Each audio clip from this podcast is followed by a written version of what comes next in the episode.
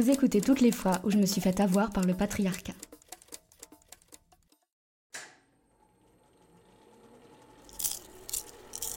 Je m'appelle Garance Souzy et aujourd'hui je regarde des films à la télévision.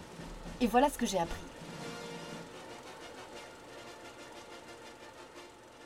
Si j'étais une femme à la télévision, je n'aurais jamais de poils sous les bras.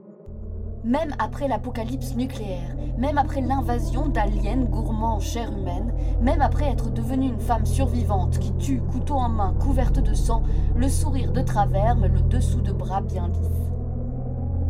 Je trouverai le temps entre deux attaques de zombies, entre deux plaies que je dois recoudre moi-même avec une aiguille fabriquée en os de caribou. Je trouverai le temps de me raser parce qu'il faut bien protéger ce qui est cher à l'humanité, surtout dans les moments de crise. Si j'étais une femme à la télévision, j'adorerais qu'on me siffle dans la rue. Plusieurs fois par jour, les hommes me prouveraient gentiment et avec un talent héréditaire que je vaux la peine de vivre ma vie. Et si par hasard, un jour, marchant seul pendant plus de dix minutes, marchant seul et sans preuve que j'appartiens déjà à l'un d'entre eux, marchant dans la rue comme si elle était à moi, si jamais par hasard personne ne me sifflait, je rentrerais chez moi pour contempler le mur en me demandant si quand même je ne devrais pas faire un effort, si cette crème de jour ne devrait pas être remplacée par une autre crème de jour, ou si tout simplement je ne suis pas morte et devenue invisible sans le savoir. Si j'étais une femme à la télévision, j'aurais le droit d'être noire, mais juste un peu, pas trop foncé pour des raisons évidentes. Et noire, j'aurais le choix entre être en colère, être maternante et servile, ou enfin être assez, voire trop, libérée sexuellement. Si j'étais une femme asiatique, je serais surtout asiatique, et mon personnage serait parfait comme cela. Bien ficelé et pas la peine de me construire plus de personnalité, pas le temps et tout le monde a compris. Si j'étais une femme blanche, j'aurais quand même beaucoup plus de chances d'avoir un métier, un nom, des espoirs et un passé.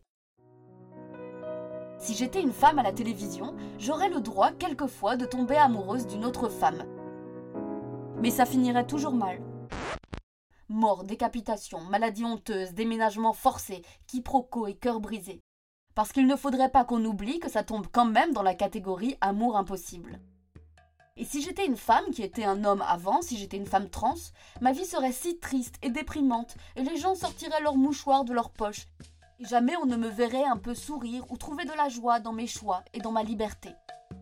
Peut-être quand même, si je suis honnête, il y aurait une scène avec de la musique rythmée et je tournerais sur moi-même avec les bras écartés et un sourire tourné vers le ciel, une scène spécialement conçue pour la bande-annonce, afin que les potentiels spectateurs soient un peu appâtés, ne se sentant pas trop découragés par la perspective de regarder un film de 2h30 trop triste après une semaine interminable, remplie de managers à la laine de café et de lasagne mal brossée de la veille, remplis de voitures qui ne démarrent pas, de bus en retard, de qu'est-ce qu'on mange ce soir et autres grands défis de la vie quand quand même le reste va bien pour nous. Si j'étais une femme à la télévision, je disparaîtrais entre 50 et 70 ans, âge auquel je reviendrais enfin, après avoir été si occupée, mais à faire quoi? En tout cas trop occupée pour me trouver dans le champ de la caméra. Je reviendrais pour faire des cookies et sourire affectueusement en gros plan à des mioches. Si j'étais une femme à la télévision, souvent je tomberais amoureuse de l'homme qui m'a forcée et malmenée, parce que pourquoi pas? Après tout, un homme réussi, ça ne s'embête pas trop. C'est fort et conquérant, et mon type de mec, ce serait définitivement mâchoire carrée, barbe de trois jours et impossibilité d'entendre non. Si j'étais une femme à la télévision, j'aurais un super pouvoir un peu invraisemblable. Celui de mener les hommes à la baguette parce que déjà j'aurais le droit de rentrer en boîte gratuitement et ils se précipiteraient tous pour me payer des trucs comme un plat de légumes grillés au restaurant ou un cocktail dans un bar, à tel point que j'aurais oublié mon code de carte bleue.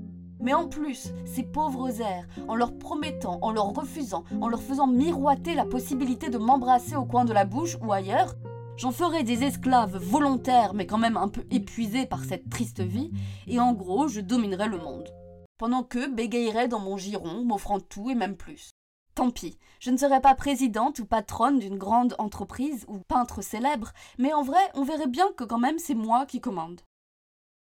Si j'étais une femme à la télévision et que mon corps était gros, pas de chance. À chaque fois qu'on me filme, je serais pile à ce moment-là en train de manger des trucs, des pâtes, des barres de chocolat, du pop-corn.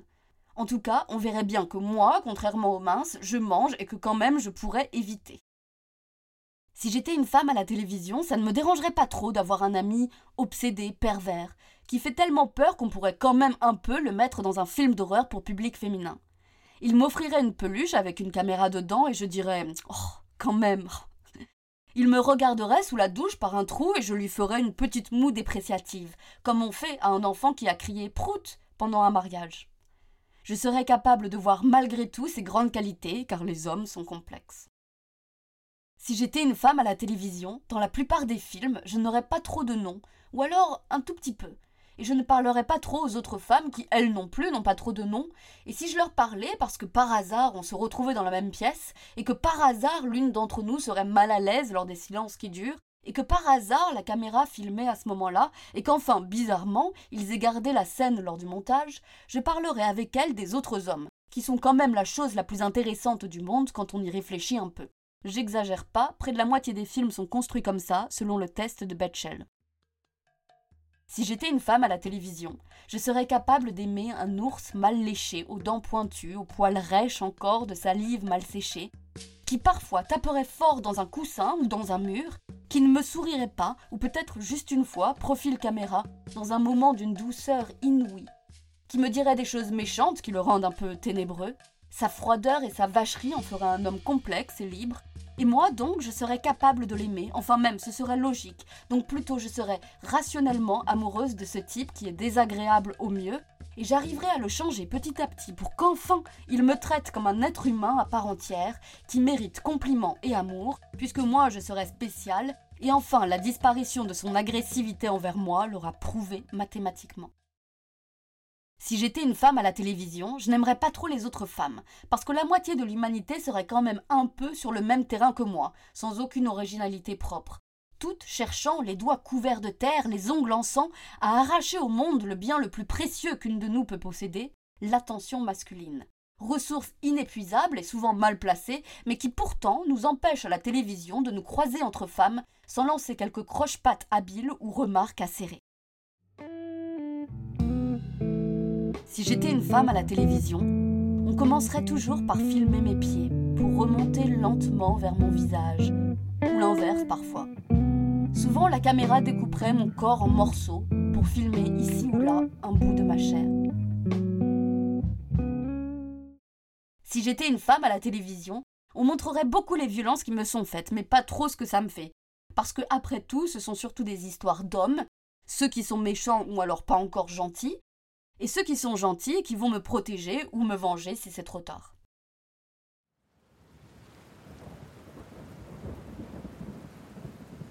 Si j'étais une femme à la télévision, je n'aurais jamais froid. Je serais comme dans un univers parallèle où les saisons sont différentes pour moi que pour les hommes qui m'entourent, mais peut-être aussi que ce sont juste les hormones.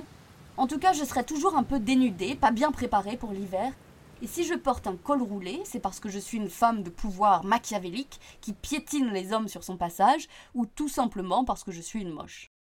Aussi, je serais capable, non plutôt, je choisirais de courir en talons aiguilles, parce que si on fait l'effort de me filmer en train de faire des trucs, autant que je sois présentable.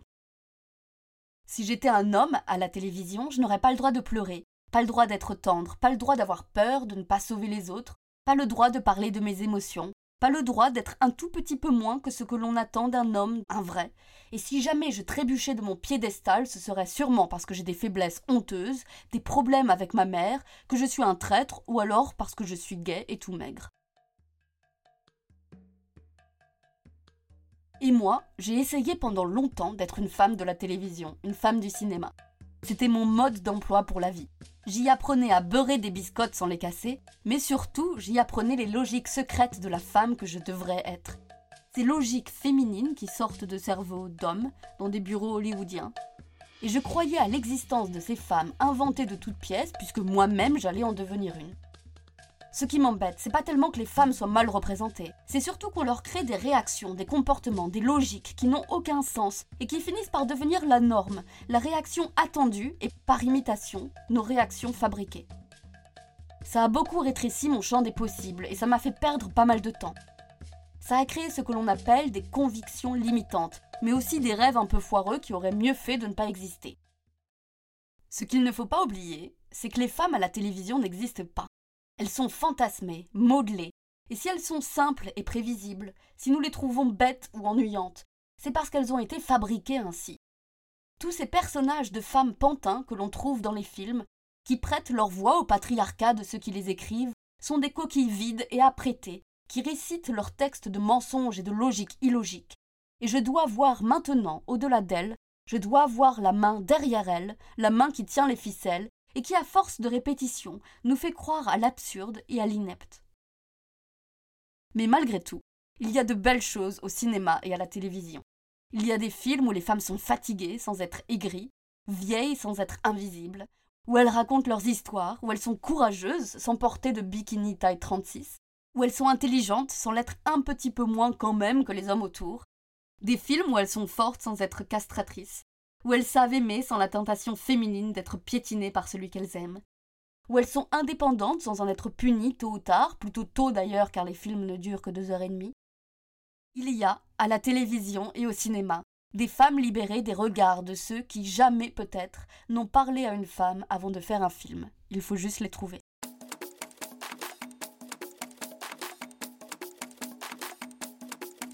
Merci de m'avoir envoyé beaucoup de messages ces derniers temps qui m'ont tous touché et qui me donnent envie de continuer. Et à bientôt pour un prochain épisode.